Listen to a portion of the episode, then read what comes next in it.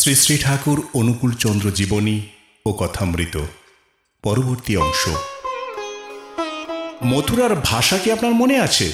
হ্যাঁ আগের জীবনের ভাষা আমার মনে আছে। এই জীবনে একটা আবার নতুন করে শিখতে হয়নি। হিন্দির অক্ষর পরিচয় আমার প্রয়োজন হয়নি। গত জীবনে আমি বলতাম ব্রজবুলি। হিন্দি আর সংস্কৃত জানতাম। ইংরেজি বাদে ওই সবগুলি আমি নিজেই পড়তে শিখেছি। আজকাল আবার বাংলাও আমি কিছু শিখেছি। গত জীবনে আপনি কি স্কুলে পড়তেন? আমি বাড়িতেই পড়তাম। কেননা স্কুলে যাওয়াটা ওরা পছন্দ করতো না। আপনার পূর্বজন্মে তার আগের জন্মের কথা কি স্মরণ ছিল? না, আগের জন্মে জাতির স্বরত্ব সম্বন্ধে আমার কোনো জ্ঞান ছিল না। তবে আমি তখন ঋষিদের কথা পড়েছিলাম, তারা এই জাতির স্বরত্ব শক্তি লাভ করেছিলেন। তা পড়ে আমার খুব আনন্দ হয়েছিল। তাহলে মানুষের পক্ষে এই শক্তি লাভ সম্ভব। আপনার নিজ পারিবারিক বিষয় ছাড়া অন্য কোনো ঘটনা আপনার মনে পড়ে কি? কোন অবস্থায় ওই রকমের ঘটনা আপনার মনে পড়েছে কি? আমার মনে আছে, গত জীবনে আমি ঋষিদের স্বপ্নে দেখতাম, তারা আমার ভবিষ্যৎ কি ঘটবে এ বিষয়ে প্রায়ই জানাতেন। আর তা পরে মিলেও যেত। আত্মীয় স্বজনের জন্য দুঃখ, শোক আপনার নিত্য মুহূর্তে বা তারপরে আপনাকে কোনো রকম অভিভূত করেছিল কি? না। মৃত্যুর আগে আপনি যে সন্তান প্রসব করেছিলেন, তার জন্য কি আপনি কোনো টানবোধ করেননি? বা আর কারোর জন্য কি কোনো পিছুটান ছিল আপনার? ছেলেটি প্রসবের পর আমি নয় দিন অজ্ঞান ছিলাম। তবে তার জন্মের পূর্বেই নিজের মৃত্যু বিষয়ে নিশ্চিত ছিলাম। পূর্ব পূর্ব জন্মের বহু বহু কথা ও সুদূর শৈশব জীবনের কথার অনেক কিছুই ঠাকুরের স্মৃতিপটে বেশি উজ্জ্বলভাবে পরিস্ফুট হয়ে উঠত মাঝে মাঝে। কিন্তু তা তিনি বাইরে প্রকাশ করতে চাইতেন না। তবে কথা প্রসঙ্গে কখনো কখনো তিনি কিছু কিছু এইসব কথা বলতেন। একদিন পাবনায় থাকাকালে শ্রী ঠাকুর কুষ্টিয়ানিবাসী গোকুলচন্দ্রকে বললেন, আপনার অতি শৈশবের কথা মনে আছে কি? গোকুলবাবু বললেন, না, তা কি কারও মনে থাকে? ঠাকুর বললেন, কেন মনে থাকবে না? একটু চেষ্টা করলেই মানুষ তা মনে করতে পারে। যেমন আমার আছে। আমার জন্মের পর নাড়ি কাটার সময়ে মা যখন গরম সেঁক দিতেন, তখন আমার ভালো লাগতো না। আমি কাঁদতাম। তা কেউ বুঝতো না। আমি বলতে পারতাম না, আমার বেশ মনে আছে। আমার আরও মনে আছে। শৈশবে আমি একটা লাঠি হাতে করে থাকতে বড় ভালোবাসতাম। এই জন্য আমাকে গাড়োয়ান বলে ডাকত আদর করে। একদিন গোকুলচন্দ্র ঠাকুরকে সরাসরি জিজ্ঞাসা করলেন, পূর্বজন্মের কথা আপনার মনে আছে কিছু? এর আগে একদিন আপনি আমায় বলেছিলেন, মানুষ চেষ্টা করলে মনে রাখতে পারে। আপনিও চেষ্টা করে কিছু মনে করে বলুন না। ঠাকুর বললেন হ্যাঁ পারি। তবে সে কথা থাক। তখন গোকুলচন্দ্র বারবার ঠাকুরের কাছে প্রার্থনা জানালে আর তিনি এড়িয়ে যেতে পারলেন না। তিনি বললেন, ঠিক আছে, তবে কারু কাছে কথা প্রকাশ করো না। গোকুলচন্দ্র বললেন, একেবারে কারু কাছে বলব না, তা কি করে বলতে পারি? ঠাকুর তখন বললেন, তবে বিশেষ ভক্ত ও বিশ্বাসী ব্যক্তি ছাড়া কারু কাছে প্রকাশ করবেন না, বলুন। তখন গোকুলচন্দ্র বললেন, তাই হবে। শ্রী ঠাকুর এবার বলতে লাগলেন, আমার মনে হয়, পূর্বজন্মে আমি এক রাজার ঘরে জন্মেছিলাম। বাড়িতে একটা গম্বুজের মতো ছিল তার চূড়া সোনার পাতে মোড়া ছিল। ছোট ছোট ছেলে মেয়ে এবং স্ত্রীলোকেরা আমাকে বড় ভালোবাসত। বালকের কোনো মিষ্টি খাবার দ্রব্য পেলে আমাকে না দিয়ে খেত না। পশু পাখিরা পর্যন্ত আমাকে ভালোবাসত। গরু বাছুরগুলিও আমাকে খুব ভালোবাসত। আর একদিন কথা প্রসঙ্গে ঠাকুর বলেছিলেন, পূর্বজন্মের আগে এক জন্মে হিমালয় পর্বতের এক গহ্বরে আমি সাধনা করতাম। সেখানে একটা বড় শ্বেত পাথর ছিল ও একটি সুন্দর শ্বেত বর্ণের ফুলের একটা লতা গাছ ছিল।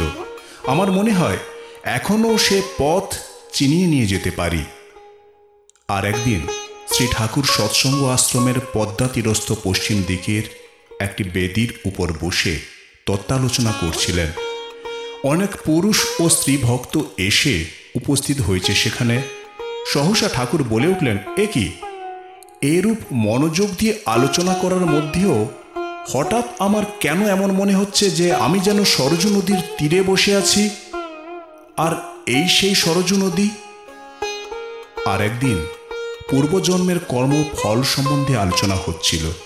এমন সময় পার্শ্বদ সতীশচন্দ্র জোয়ারদার ঠাকুরকে জিজ্ঞাসা করলেন, আপনারও কি পূর্বজন্মের কর্ম ফল ছিল? তার জন্যই কি এ জীবন ভুগতে হচ্ছে? উত্তরে ঠাকুর বললেন, আমার এত কর্মফল ছিল, আর তা যদি বলি, আর তা যদি আপনারা শোনেন, তবে আপনারা মূর্ছা যাবেন। কুরুক্ষেত্রের যুদ্ধের যত কর্মফল, সব আমাকে। এই কথা বলেই সে কথাটা চাপা দিয়ে তিনি অন্য কথা উত্থাপন করলেন। ভক্তরা আর সাহস করে এ বিষয়ে আর কিছু জিজ্ঞাসা করতে পারলেন না। উনিশশো ছাব্বিশ সনের দোসরা নভেম্বর রাত্রিতে কথা প্রসঙ্গে ঠাকুর জগৎ ও মানব জীবনের উৎপত্তি ও ক্রমবিকাশ এই জীবনের ধারাটি সুন্দরভাবে ব্যক্ত করেন। এ কথা সে কথা হতে হতে ঠাকুর হঠাৎ বলে উঠলেন, দেখছি এক অ্যাটম। সেটা হঠাৎ ভেঙে চৌচির হয়ে সেই অণু থেকে ক্ষুদ্রতর লক্ষ লক্ষ ইলেকট্রন বেরোচ্ছে। যেগুলি আবার আকর্ষণ ও বিকর্ষণের দরুন নানা রূপ দানা বাঁধছে, আবার সেগুলো যেন আগের অবস্থায় ফিরে যাচ্ছে। একটা আরও ছোট দানা থাকে যেন, একটা সাব ইলেকট্রন, আবার সে ছোট ছোট পয়েন্টের মতো দানাটা আবার ঝক করে ফেটে গেল। তার থেকেও আরও মিলিয়ন মিলিয়ন ক্ষুদ্র হাইপার ইলেকট্রন সমস্ত ব্যক্ত করে ফেলল। এমনি করে ভাঙতে ভাঙতে শেষে একটি দানাতে গিয়ে পৌঁছে। ওই থেকে সমস্ত জগতের উৎপত্তি। ওই দানা থেকে কতগুলি ক্রমপর্যায়ের মধ্য দিয়ে আমার অহঙ্গের দানাটা এক জীবন্ত জীবের মধ্যে এসে পড়ল। দেখলাম যেন জলের ভিতর কুমির হয়ে আছি, এক জন্মে গাছ হয়ে আছি। তারপর দেখলাম ছোট ছেলে হয়ে দৌড়চ্ছি। শেষে বিয়ে হলো, স্ত্রী নিয়ে আনন্দ করছি। তারপর দেখলাম ধীরে ধীরে আমি বেরিয়ে এসেছি। আমার দেহটা পড়ে আছে। সবই কান্নাকাটি করছে। তখন হঠাৎ মনে হলো, সত্যি আমি কি মরে গেছি? তারপর যেন একটা গ্যাপ বা ফাঁকের মতো লাগে। তারপর আবার একটা নতুন জীবন চলতে থাকে। এমনি এক জীবন মনে হয়, আমি চামার ছিলাম, এক জীবনে রাজার ঘরে জন্মেছিলাম। আর এক জীবনে মনে হয়, কোনো পাহাড়ের পাদদেশে ঘর বেঁধে আশ্রম করেছি। এমনি করেই এই শেষ জীবনে এসে পৌঁছেছি। আর এ জন্মের কথা মতো সবই মনেই আছে। দেখলাম এক আলোক ধারা ধরে আমি সূর্যের মধ্যে নেমে এসেছি। সূর্যের ভিতর থেকে পৃথিবীর মতো ঠান্ডা জায়গা অনুভব করলাম। সেখানে যেসব জীব আছে, তাদের ভাব আর পৃথিবীর জীবের ভাবের ভাব সম্পূর্ণ পৃথক। তাদের ভাব প্রকাশ করার উপায় এখানে নেই। সূর্যের ভিতর দিয়ে যখন আসছি তখন জ্যোতির সব পাহাড় দেখলাম। সেগুলোকে পজিটিভ মনে হলো, কারণ তারা যেই সততই জ্যোতিক কণা, অনবরত চারিদিকে বিকীর্ণ ও বিচ্ছুরিত করছে। তারপর নানা স্তরের মধ্য দিয়ে কত গ্রহ উপগ্রহের ভিতর দিয়ে চলে এসেছি। আমার আসার সময় সেই সব স্থানের অধিষ্ঠাত্রী দেবতারা কত স্তব স্তুতি করছিল, তা শুনে তাদের ফেলে আসতে যেন ইচ্ছে হচ্ছিল না। তারপর মাতৃগর্ভে প্রবেশ করলাম। নাম নিয়েই জন্মেছিলাম। নামই আমার জন্মের ভিত্তি। তাই মাতৃগর্ভে থাকতেই আমি নাম করতাম। আমার মনে পড়ে, ভূমিষ্ঠ হয়ে আমি কাঁদিনি। ভূমিষ্ঠ হওয়া মাত্র হেসে উঠেছিলাম। তেরোশো সাতান্ন সনের সাতাশে আশ্বিন, ঠাকুর বলেছিলেন, পূর্বজন্মের অনেক কথা মনে হয়। মনে হয় একটা অপ্রশস্ত সুগভীর নদী আর তার আশেপাশে পাথর আছে। তারই একটির উপর আমিও আমার বউ বসে। আমার কয়েকজন ভাই কাছাকাছি ছিল। মেলা টগর ফুটে আছে স্থানটিতে। নদীটি পশ্চিম থেকে পূর্ব দিকে বয়ে চলেছে। খানিকটা দূরে বাঁশবন। সূর্য অস্ত যাচ্ছে। জল আলো হয়ে উঠছে। আরও একটা কথা মনে পড়ে। যেন উধাও মাঠ।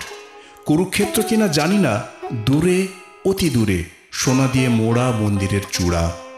আর একটা জায়গার কথা মনে পড়ে। অনেকটা আমাদের মণিপুরের মতো জায়গা। সেখানে একটা বাজার বসে। মাটির চালা আছে, কাঠের ঘর, কাঠের পাটাতন। মনে হয় যেন সেখানে একটা বউ আছে, তাকে দেখলে যেন চিনি। কীভাবে মনে হয় জানি না। কল্পনা কি না তাও জানি না। কিন্তু একটা স্পষ্ট ছাপ আছে। ঠাকুরের জীবনের এরকম আরও কথা শুনতে সঙ্গে থাকুন। শুনতে থাকুন। বং মুনি কথা